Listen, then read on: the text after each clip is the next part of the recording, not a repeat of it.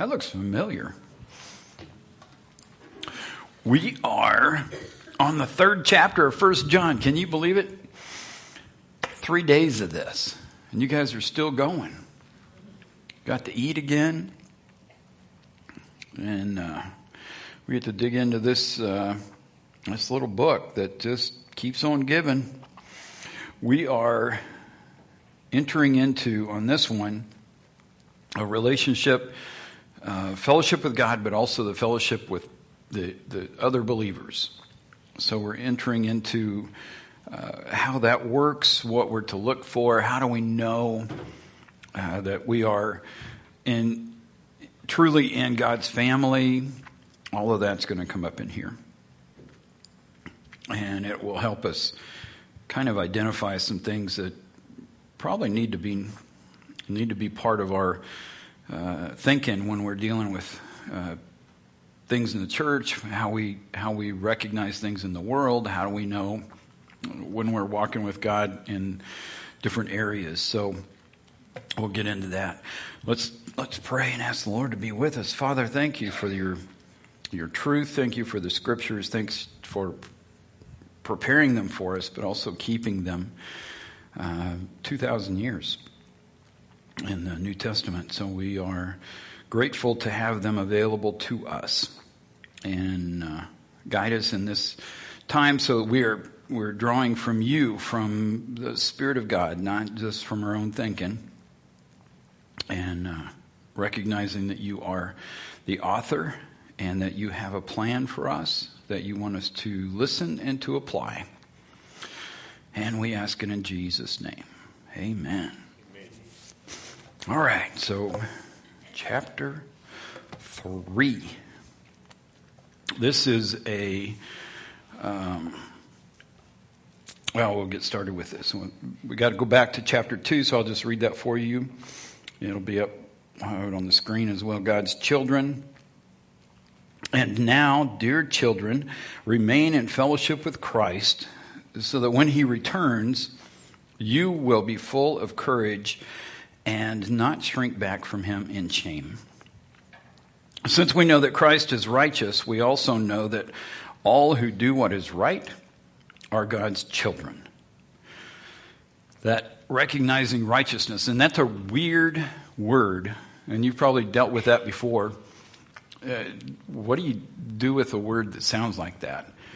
And if you just reduce it down to just doing what's right and doing what's right in God's eyes, that's, that's pretty much righteous. And it's, it's being, uh, doing things in order. It pleases God. All that thing, all of that comes together. And that's what we want. We want to have that, that kind of relationship with Him. So, we know that Christ is righteous. He did what was right. He did it the whole time. Did what was right in terms of relationship with God, faith. I mean, course, he's not going to have non faith because he's all about it. And he did what was right in terms of people, and so that's why Christ is righteous. He he didn't he was perfect and he he never failed. And we know that all who do what is right are God's children, which means are we doing what's right according to what God's given us to do?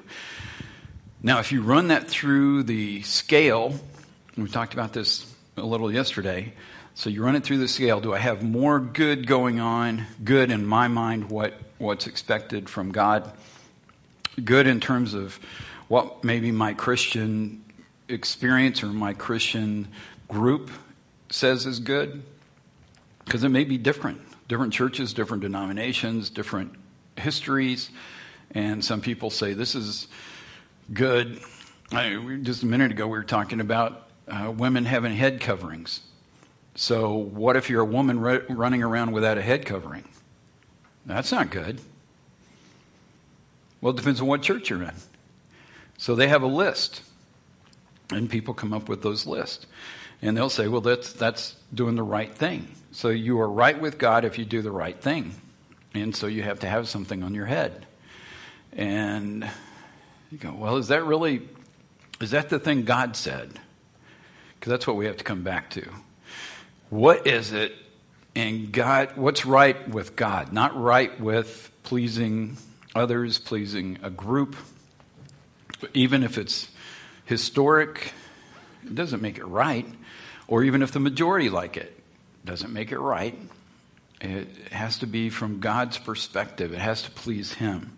So that's what we are looking at. So we do what's right. We're God's children because we're doing connecting with Him. Oh, and, and on the scale thing, one of the things we started with in chapter one was if you say you don't have sin, you're a liar. Guess which way that tips the scale? And if you say you've never sinned, then you're saying God's a liar. Guess which way that tips the scale? Doing what's right means I own that I mess up. That's righteous. You go, well, that can't be. It's exactly what he's saying. Jesus is the only perfect one. Remember that? So apart from him, the rest of us are going to mess up. That's what chapter one's about. So chapter one says, you're going to mess up. You're going to sin. You're going to fail. You're going to fall short. So own it, admit it, bring it to Him, and let Him forgive and cleanse and make it right so that then you can have fellowship with Him, which He said, and fellowship. His blood cleanses us so we can have fellowship with each other. That's righteous. You knew that, right? Or are you still running on the scale thing? Because that's the easier one, is to run with the scales.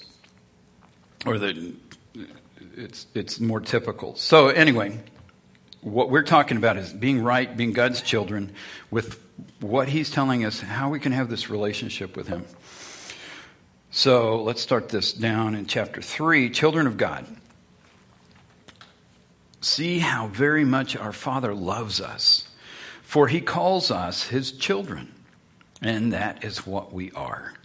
But the people who belong to this world don't recognize that we are God's children because they don't know Him.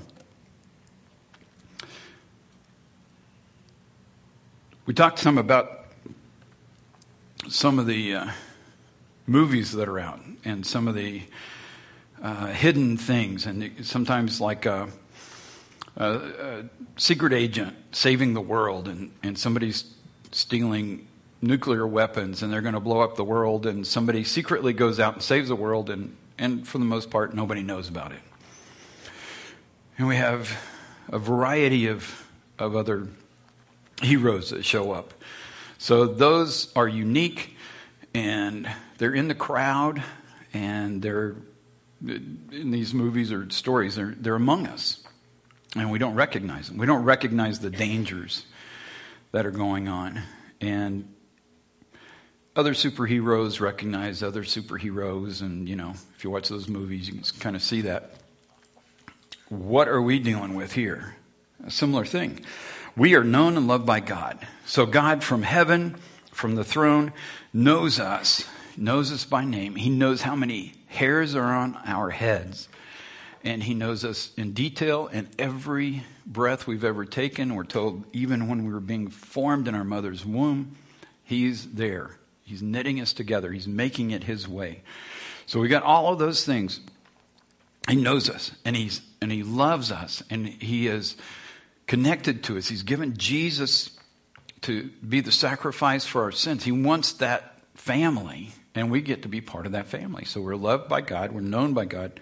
So that's that's part of being this this child.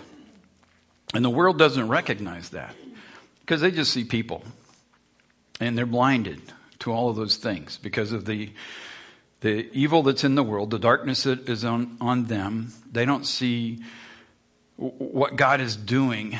Uh, in, in fact, they may just be angry about it and, and respond negatively, which we will get into. But that they don't recognize God's children. So, unrecognized by the world, and people who are walking with God, who know the Lord, have a special place in the world to influence this world with light and love, with the reality of the living God. And whether you know it or not, you are a spiritual superhero that isn't recognized by the world. because of that relationship that you have with Him.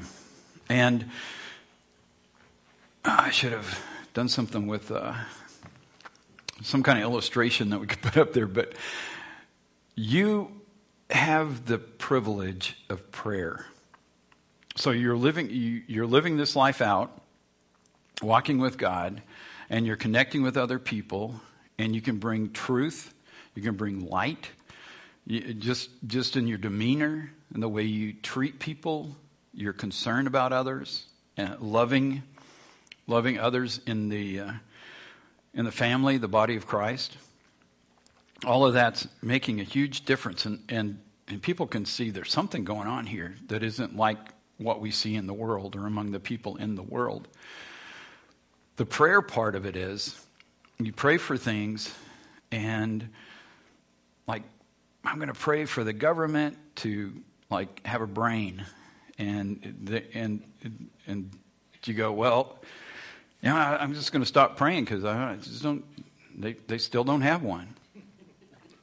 And I've been praying a lot of a lot of years, and I guess that doesn't work. We have National Day of Prayer every every May, and wow, it makes a difference.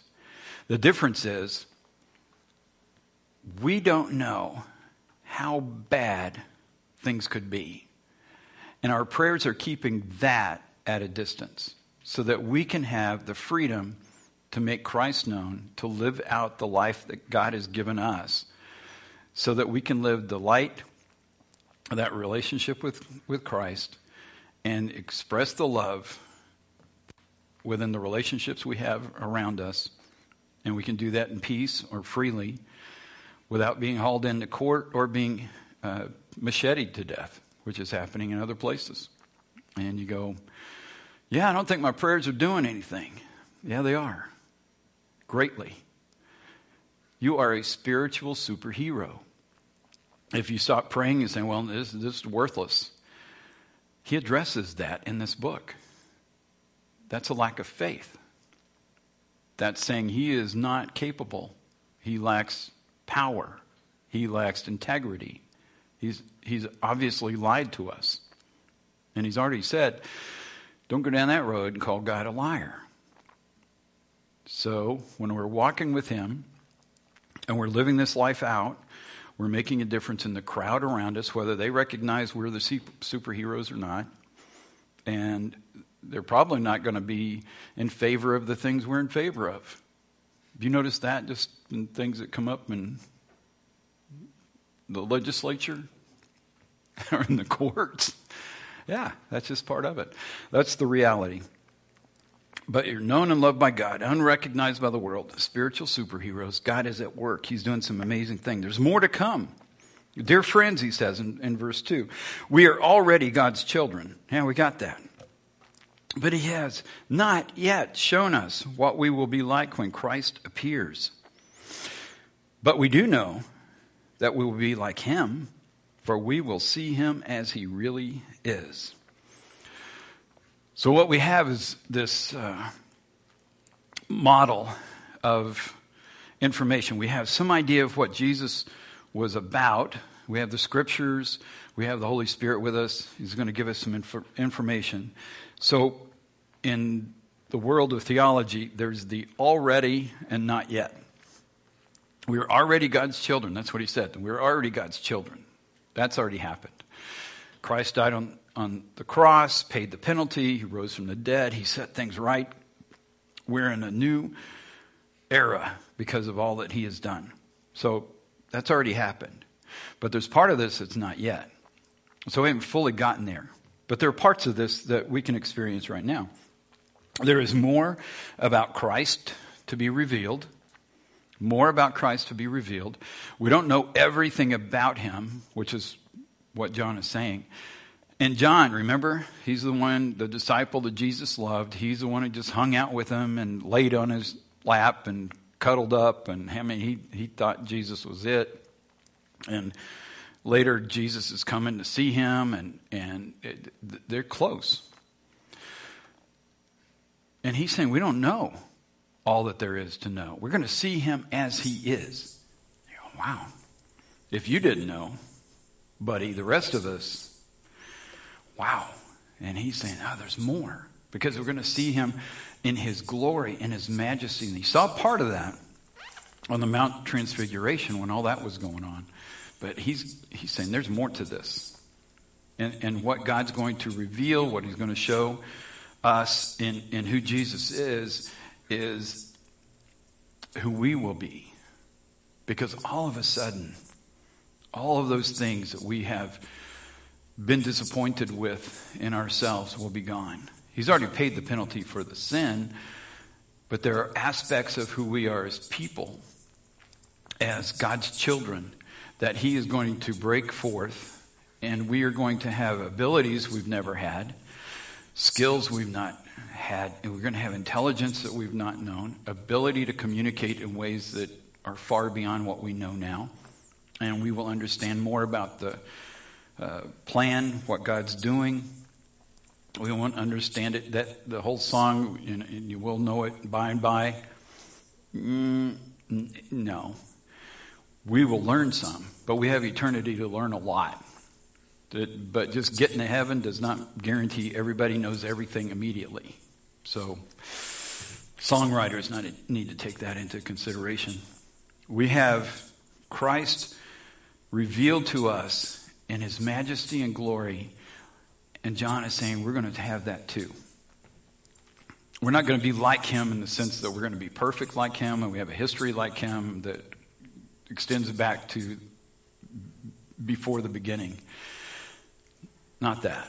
We will be like him in this majesty and his glory because we're going to be part of the family that will be around the throne, accomplishing what he wants accomplished and able at that point to discern what's good and right because part of the job is to judge angels. And you go, who can do that? Because the you know those those guys have been busy doing well. There's some angels who didn't do so good, and uh, the Lord's going to have us busy doing that. So human beings will be judging. God's children will be judging the angels. You got to have some ability to do that, and He's going to provide it. So this is pretty good. Uh, 1 John 3 2. There's more about you and God's other children to be revealed. So just remember that when you get frustrated with another child of God, that there's glory there, something amazing there. It's going to break loose undefiled, verse 3. And all who have this eager expectation will keep themselves pure just as he is pure. All who have this eager expectation of what? Of seeing Christ, of seeing him as he is. And then we get to be in this glorious state as well. And that eager expectation enters into our thinking and our planning. Because if you're like most human beings, you go, well, I, I got from here to, you know, 85, 90 years, and that's pretty much it. And so I'm going to plan everything around that. Got to plan retirement, got to plan my finances, got to plan the house and how I'm going to plant trees and and what the legacy will be and get your trust ready and all the important stuff. All who have this eager expectation will keep themselves pure, just as He is pure. Looking towards that day of standing before God, of being transformed like Christ, being uh, now a glorious being in the family of God, functioning in eternity as He has planned, can motivate us to do things differently, to have different priorities, to not think, I got to squeeze everything in to the days I've got on earth. And all of those days need to fit a certain criteria, and I need to be happy with it. It all has to fit so that I'm happy with it. And he's saying, No, I'm talking about being pure, having no regrets about walking with him, about seeing that God has something so vital and important for us that we go into heaven carrying that with us when we face the Lord, when we stand before His throne. We're going there ready to go, ready to move forward. That's what He's asking us to do. And He says, keep, if you look out there, remember Colossians 3? Think about heaven, not the things of earth. So, what do you get from that, Christians? First thing is pushing back. Well, how can you not think about the things of earth? Not bothered by the fact that he just said, think about heaven. Like, how can I do that? How can I do that better? How can I change the way I'm thinking? Nope. How, no, I got things on earth. I got important things on earth. And God in heaven saying, keep your eyes out there. You just said it again. This is where it is. You look, you have this expectation, excitement about what Jesus is doing and who he is and who you will be when that day comes. Keep yourselves pure just as he is pure. Here's a contrary thing. Verses 4 through 6. Everyone who sins is breaking God's law, for all sin is contrary to the law of God. And you know that Jesus came to take away our sins, and there is no sin in him. Anyone who continues to live in him will not sin. But anyone who keeps on sinning does not know him or understand who he is. Uh oh. Everyone who sins is breaking God's law. That's why you got this guy stepping on the Ten Commandments, just so you get a clue as how that works.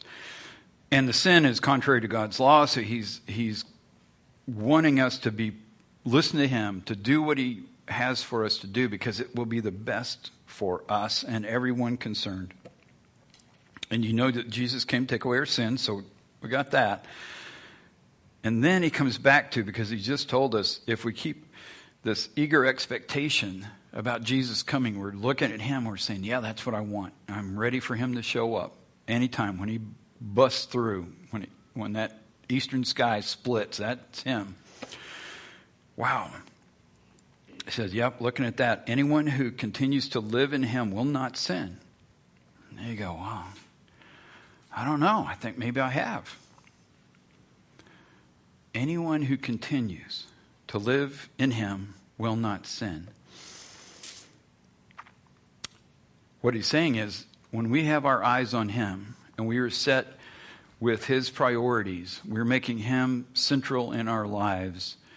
We are motivated by a whole different, uh, another power, another means, another way of living. And we don't want to go back. We don't want the other. And you've had those days. I guarantee you, you've had mountaintop days. So you, you went to a conference or you've gone to a. Uh, uh, camp or you've had a special moment somewhere and you go, man, I was just on the spiritual mountaintop and I didn't come down for like a week, 10 days. And you go, and that whole time I did not sin. That's what he's talking about. So motivated, so on fire for him that those other things just fade into the distance. And they don't take over. And as long as he's central, they don't take over. As soon as he's pushed out of the way, again, like we are talking last few days, the light and the darkness, we say, I don't want the light, and we allow the darkness back in. Because if the light's there, the darkness can't come in. So it's a matter of keeping the light central, and that's what he's saying. We keep our eyes on Jesus. We keep looking, and we're, we're excited about the possibilities of who we are as children of God and who we will become already and not yet. And when we do that, ah, we continue to live in Him and not sin, which is pretty amazing. But anyone who keeps on sinning does not know Him or understand who He is. That's the practice. There's, and he hits that over and over in this book. The continual practice of sin is an indication that we don't know Him, we don't understand Him, we don't listen to Him, we're not obedient to Him, we don't see Him as all that. He's not majestic and glorious. He's really questionable. And my decisions trump his. My way of thinking trump his. And so I'll make my own call on what's important, what the priorities are, what I'm going to do with my life, and how I'm going to do it, how I'm going to treat others. And I don't need no stinking light. I'll just do it my way. Anyone who continues to live in him will not sin, but anyone who keeps on sinning does not know him or understand who he is. There's just a, a difference in the approach, difference of what's operating within us. It's all, and it all makes a difference on how, how we carry out the things that we have to carry out. He keeps going because he keeps going back to dear children. Remember, he's the old guy. It's the end of the first century, and he's reminding everyone uh, that he cares that he is concerned about all the believers, which is great. And we have this book 2,000 years later and going, that is just awesome that he did that. And that for us, he is the old guy. He's the last remaining disciple. He's got a lot of experience and he has something to say. And so he's sharing that with us. Verse 7 Dear children, don't let anyone deceive you about this. When people do what is right, it shows that they are righteous, even as Christ is righteous. In, in what way? Because they're doing the right thing. They're, they're listening to God, they have their priorities in the right place. They are excited about what God has in the future. They understand what's already happened, and they are excited about what has not yet happened, but they know with hope, with assurance that it's coming. So they've got all of that. Don't let anyone deceive you about this. When people do what is right, it shows that they are righteous, even as Christ is righteous. But when people keep on sinning, it shows that they belong to the devil, who has been sinning since the beginning. But the Son of God came to destroy the works of the devil. He's trying to get rid of that and that influence in our lives and move us in a new direction. He doesn't want us caught in the way the way the world operates or the way the devil operates. He wants us to move in a new direction keep on sinning. What's that? The priorities are human and they are, oh, what the world would say, what's popular in, in our time, what's popular with the, uh, the internet or, or a particular age and stage of whatever culture we happen to have uh, grown up in or have been a part of or are a part of at this point. Those influences, those pressures, these are the things you have to do. This is how you have to behave. This is what you need to own. This is what you need to do with your days. This is what you need to, and you go, who are you listening to to, to come up with all that? And sometimes it's just us. And when it's just us, what source is operating in us? And that's what he's addressing. What is it that's motivating us to live the life that we're living, the way we're living our lives? How do we use our time? How do we use our money? How do we use our energy, our resources? How do we, how do we use our day? Is it in such a way that we're looking at Him and with the expectation of the glories that will come? And I want to live that out here and now because light and love make a difference in this world because we're children of God and we're carrying out, you know, being superheroes, spiritual superheroes in this in our time. And he's he's he wants to destroy the works of the devil. And if we got priorities that are messed up, we got viewpoints that are off, we got opinions that are upside down, he wants to address those things. He wants to destroy the works of the devil. Though those who have been born into God's family do not make a practice of sinning. It's the practice thing. See that again. Because the first chapter of John, don't say you don't sin. Don't say you've never sinned. You will. When you do, take it to Him. That's the right thing to do. That is righteousness. That's okay. But making a practice of sinning, saying, well, my way, my priorities, my thing, because God's life is in them. That's why they don't make a practice of sinning. God's life is in them. So they can't keep on sinning because they are children of God. So now we can tell who are children of God and who are children of the devil. Anyone who does not live righteously and does not love other believers does not belong to God. So, what is happening? God's children do what's right and love other believers. The devil's children do not do what's right and do not love other believers because they'd rather see them destroyed anyway. Doing what's right, choosing those priorities, making what God, what He desires to do, and how He desires to do that in whatever culture, time, and history we live, is the is what the right thing is. If we violate that and pursue our own thing, we are pushing him aside. We'd say, ah, you know, I don't need so much light. I like a little darkness. I like I like being edgy. I like I like being out there with the culture, you know.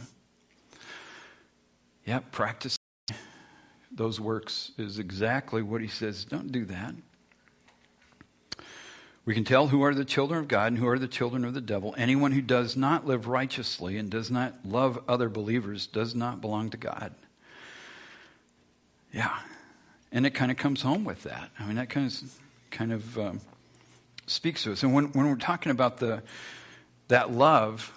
Uh, that is again not what we feel love is not how we grew up and we define love not even what webster puts in his book none of those things it's how god loved how god has loved us how his love demonstrated in sending his son who he allowed to be horrendously tortured and killed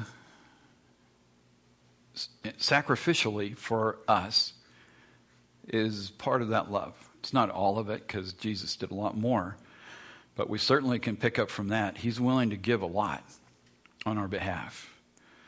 That's love from his perspective. Now, if you do it from the love from the human perspective, it's well, I get feels. And if I have feels, that's love. Well, I stopped feeling, so now you're out.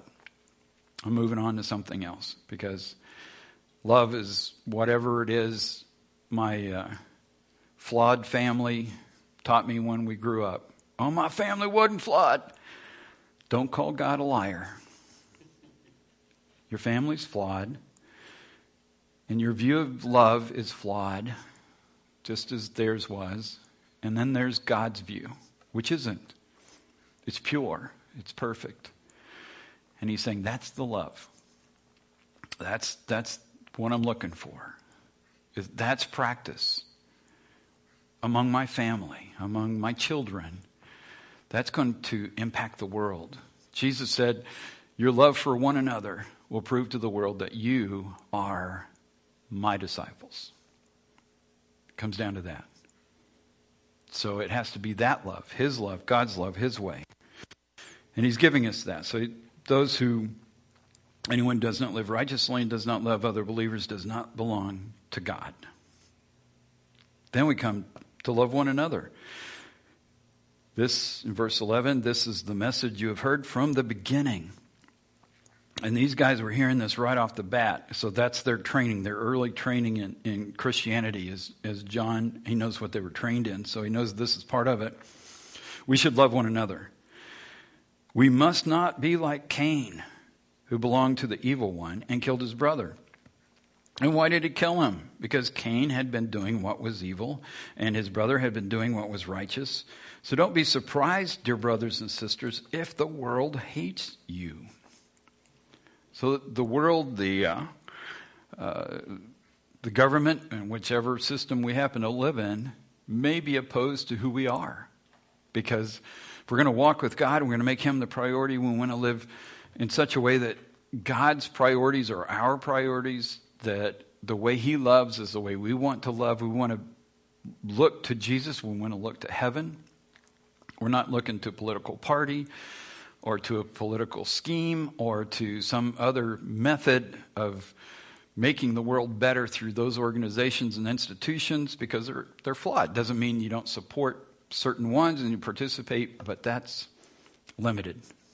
It's not what God can do. and the level of things that he wants to do. And the people who don't know him are going to hate us. They're going to hate our positions.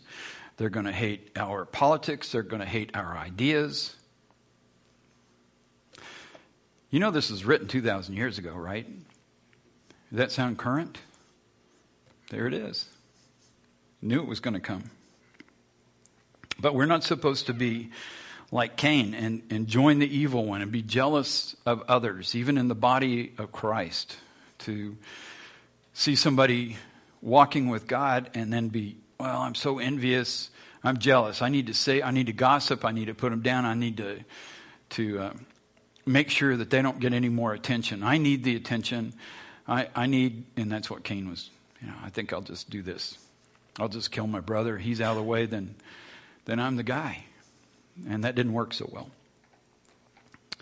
But don't be surprised if the world hates you. Love is right and unlikable to the evil one. Love is right. It's the right thing to do, but it is unlikable. God's love, His way of doing this, is really not acceptable to those in power. It could be people in your family, uh, your neighbors, people you work with unlikable to the evil one. Evil envies those who do right and loves God and his children. So that's going to come after us, going to come after you. It's just going to be part of the the world system that is opposed to God and what he's doing. In verse 14, uh, 14 15, proof of life, if we love our Christian brothers and sisters, it proves that we have passed from death to life. We have passed from death to life. But a person who has no love is still dead. Anyone who hates another brother or sister is really a murderer at heart. And you know that murderers don't have eternal life within them. They don't have eternal life within them. We are back at the portal. So God has entered into this world and brings a spiritual life, spiritual realities. He's bringing things that come from heaven, and He wants to break those things loose in us. And He places this in us. The, the, his love is placed in us, the Spirit of God is placed in us. And He's telling it just eternal life. You go, well, I haven't experienced that yet. Yeah supposed to be there. It's a life transforming God's presence in the human being now.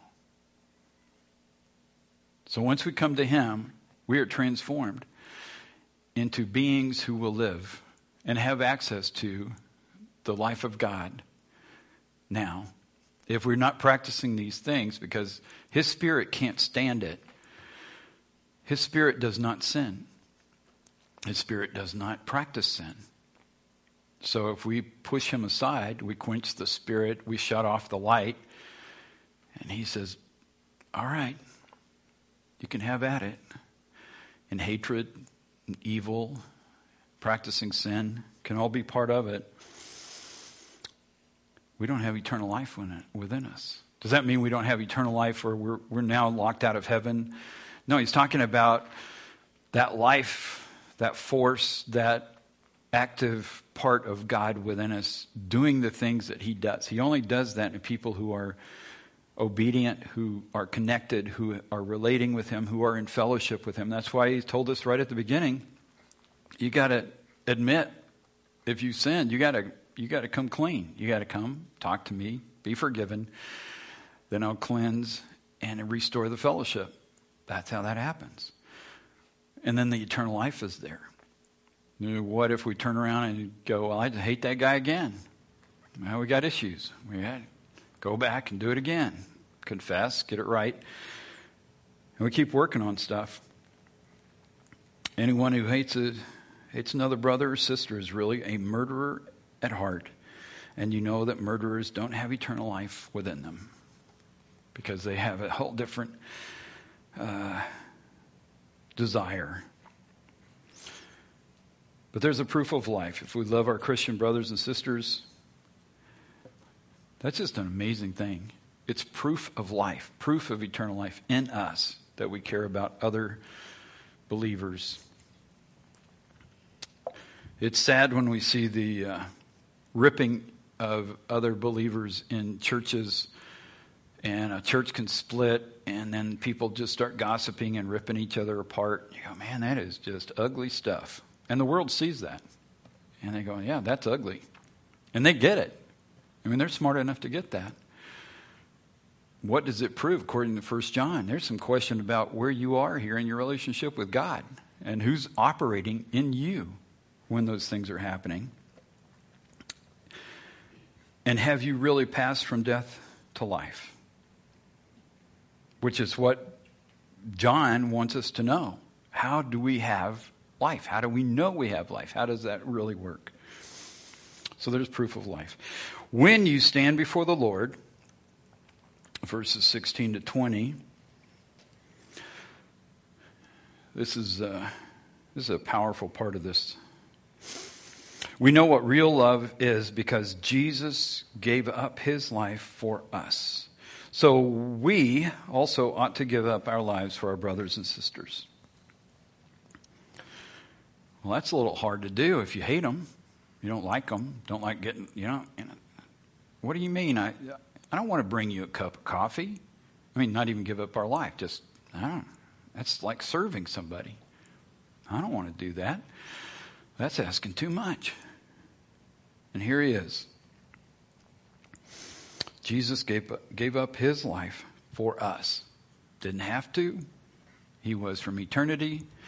He's the Holy One. He's the only righteous one. He's the perfect one. And he came and did that nonetheless.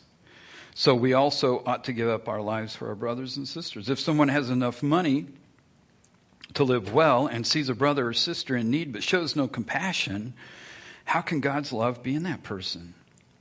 Dear children, let's not merely say that we love each other. Let us show the truth by our actions. Our actions will show that we belong to the truth, so we will be confident when we stand before God. Even if we feel guilty, God is greater than our feelings and He knows everything. There's a, there's a reality of, of connecting with other people and giving, serving, helping, participating, actually caring about other believers. This starts with a family of faith. So that's the start for, for uh, the, the whole Christian thing is built around how do we love one another. Yeah, we can love the rest of the world. We can sign up for all the programs and help the community. But it starts in the house of God. It starts with the family of God. It's the brothers and sisters. How do we do that? And if somebody is in need and we know it and then and we have resources to help, then that's God's way of saying that's your turn. You you have an opportunity now to do something uh, positive in the life of another person, and and show uh, that love that he was talking about and, and prove that we have passed from death to life and that is actually working in us. When we stand before God, he's going to have a big bonfire. That's 1 Corinthians chapter 3. A big bonfire and everything we've done is brought into heaven, placed on the fire. Anything that survives the fire, we get to take into heaven with us. Everything that burns up is gone. And we have to answer for it. So that's coming. And what John's saying is this you want stuff that's going to make it? This is what you do. If you're just looking out for yourself, I just I just want to get into heaven. Don't don't ask any more of me. I'm done. Even that's going to be a little questionable, and a little shaky.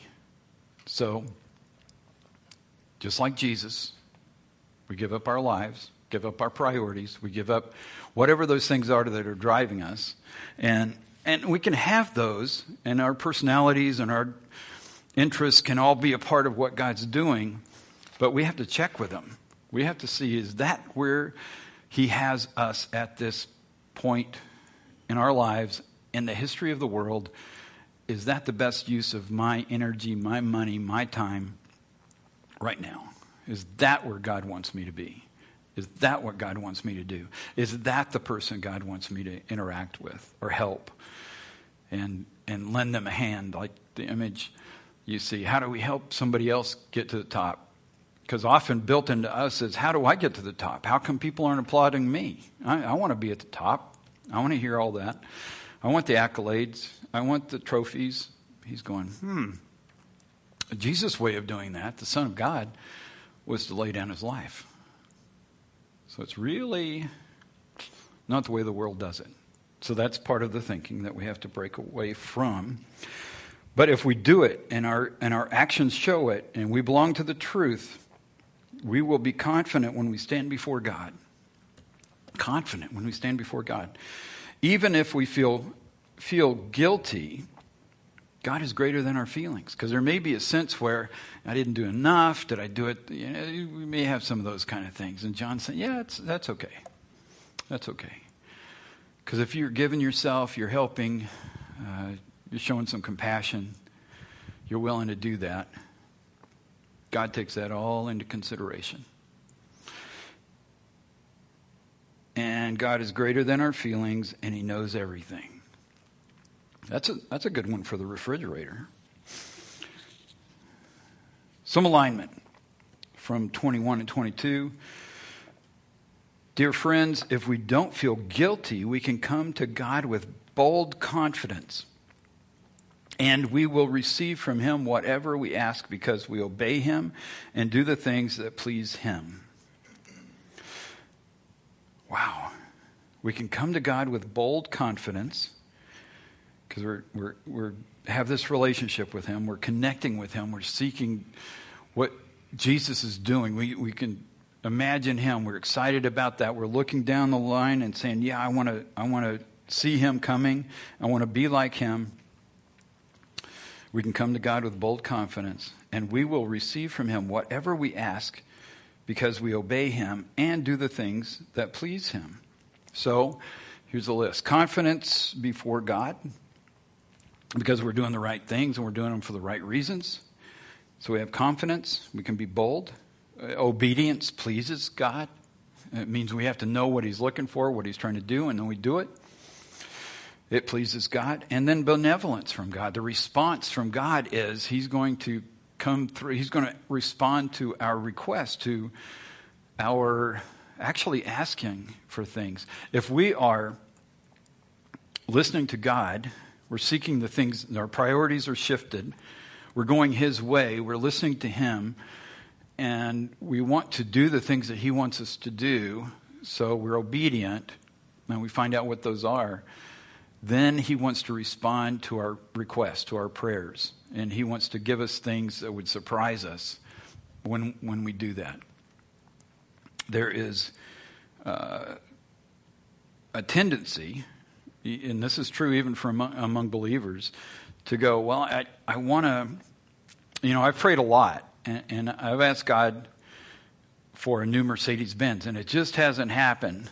And so I'm, I'm troubled by, you know, God coming through for me because he really has failed so far. And you get the ridiculousness of that. Some of our, our requests don't fit his purposes. They also don't fit. I found out what God wants me to do, so I have given myself to him. I'm loving my brothers and sisters in the faith and I am laying down my life. I've set a different set of priorities, and I am looking forward to that time when I'm going to be with Him. So the way I'm going to live my life is drastically different than the how can you make me comfortable in this life? How can you make things more pain free and abundant, abundantly rich for me in this life? And when you read through the scriptures, you go, that's not the deal. Never has been the deal. So when we're requesting these things and we're in line with Him, of course He's going to give us what we're asking for.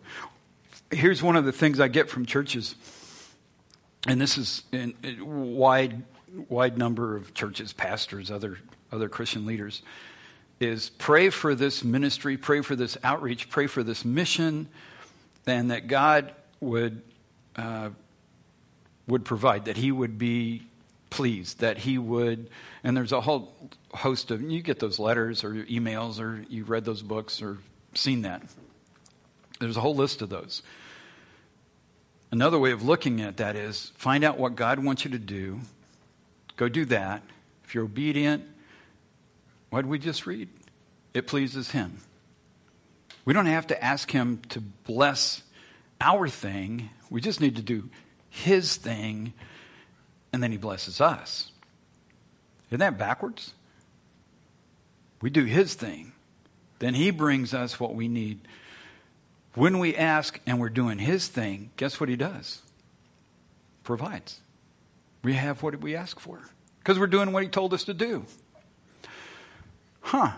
So, if you're in a boat and there's a huge storm and you see a guy walking across the water, and you go, wow, he told us to go to the other side. We've been rowing all night. We haven't gotten there yet, but here he comes. Kind of got everybody's attention. And then Peter says, You know, Lord, how about I come out there and walk with you? So he gets to do that. That worked. He got to do, he was, they were obedient. They'd already fed a bunch of people. Miraculously, now they're going across the water. They're having some struggles. And that was all because he was going to walk out there and, you know, had to, they had to wait. So he comes out. Peter gets to go out as long as he keeps his eyes on Jesus. The moment he starts seeing the storm and making a big deal out of this, everything else, he sinks. He has, and Jesus saves him again. We have a God who cares about us, who wants us to go his direction, and when we do, he will provide the things that we need. He will come alongside in ways that we can't even imagine. In crazy ways, he'll come, he'll come alongside because we're doing what pleases him. We have to find out if one of the things I've tried to present here over the last few years is we need to really get good at hearing God. We need to hear what He has to say because if we know what He's saying, we can be obedient to that. We got to choose to be obedient regardless of what He says. We go do it. And then He's pleased. We ask what whatever He wants us to do, He's going to help us accomplish it because He's going to answer those prayers. If I'm just out for myself and I go, ah, Lord, just, you know, He doesn't answer prayers anymore. I don't even know if there's a God out there. I don't even know if He exists anymore. And there are people in churches who bailed because that's where they wound up. He never said, I'm going to just answer anything willy nilly. He said, You got to do what pleases God, and you got to love people. Love the people in your church, love the people in my family, God says. That's where we are. Confidence before God, obedience pleases God, benevolence comes from God so that we can receive from Him whatever we ask when we obey and do the things that please Him. It's tied to that. So, God's commandment, 1 John 3 23 24. And this is his commandment. We must believe in the name of his Son, Jesus Christ, and love one another, just as he commanded us. Those who obey God's commandments remain in fellowship with him, and he with them. And we know he lives in us because the Spirit he gave us lives in us. There's that believing again, there's the loving again. The Spirit is living in us. God lives in us. We're told that Christ lives in us. When that is in us, then, and God is love. So we have the love that is coming from Him. He's the, the source, the supply. Then we have a whole different way of living. I go, well, I've tried this. You know, I've, I've practiced, I've just given my best to this. He didn't ask us to do that. What he asked us to do, or commanded that we do, is to believe Him, to obey Him. Because God Himself will give us the power, the ability. I just can't overcome this. He can. He can. If we're trying to do it, it's going to come up short. Or maybe we can do it for a couple of weeks, couple months. He comes in and we change things inside in our thinking, our way of acting and responding, our, our way of interacting with the world. And the world needs us. We are the spiritual superheroes that will keep this place from being demolished. That's what's keeping it going. That's why this nation isn't like so many others. Because there are people praying, people living, believing in God, living His way, trusting Him. Uh, not perfectly, but certainly really. And we've seen uh, the impact of that in our own lives, and you can see it around in, in the lives of others. We have a great God, and He is offering us so much in all of this. But He works on the inside. It's not just the idea of it. He's not telling us, well, you just need to be better at this. You know, when you can't do it, you can't do it. And we can't do it. It's Him. But to believe that we allow Him access in such a way that He transforms the way we think is a huge step. Those who obey God's commandments remain in fellowship with Him and He with them, and we know He lives in us. He lives in us. God, God the Father, God the Son, because the Spirit He gave us lives in us. That's three of them. In us. He created the entire universe. Did this whole world set up people, did everything a few days. And somehow we think, but it's impossible for him to work in me and help me have peace or not struggle or get along with somebody. You go, wow, really? Believe. Believe. Practice walking with Him with love, allowing the Spirit to have access to every part of us to change us from the inside out. It is amazing. And John knows about it. He's been living that for years. Remember, he was hot tempered when Jesus met him. Sons of thunder. Not now. Little children love one another. God, what happened to the thunder guy? Spirit of God got in him, changed him. Different man. And we have access to that same God. And he is ready to do some amazing things in us, individually and collectively. So let's pray and thank him for it. Thanks for loving us. Thanks for being in us. Thanks for giving us truth and guiding us. Thank you for the light that is not of this world, but comes from you. Thank you for the love that you turn loose that has no end, Lord. Thank you for being so involved in our lives, knowing us and loving us so so well. Thank you for Thank you for uh, allowing us to be alive during this time, this point in history, and to be around the people that you've made available to us so that we can practice love and truth and to radiate your light to them. Oh, it is amazing. And we give you our thanks. In Jesus' name, amen.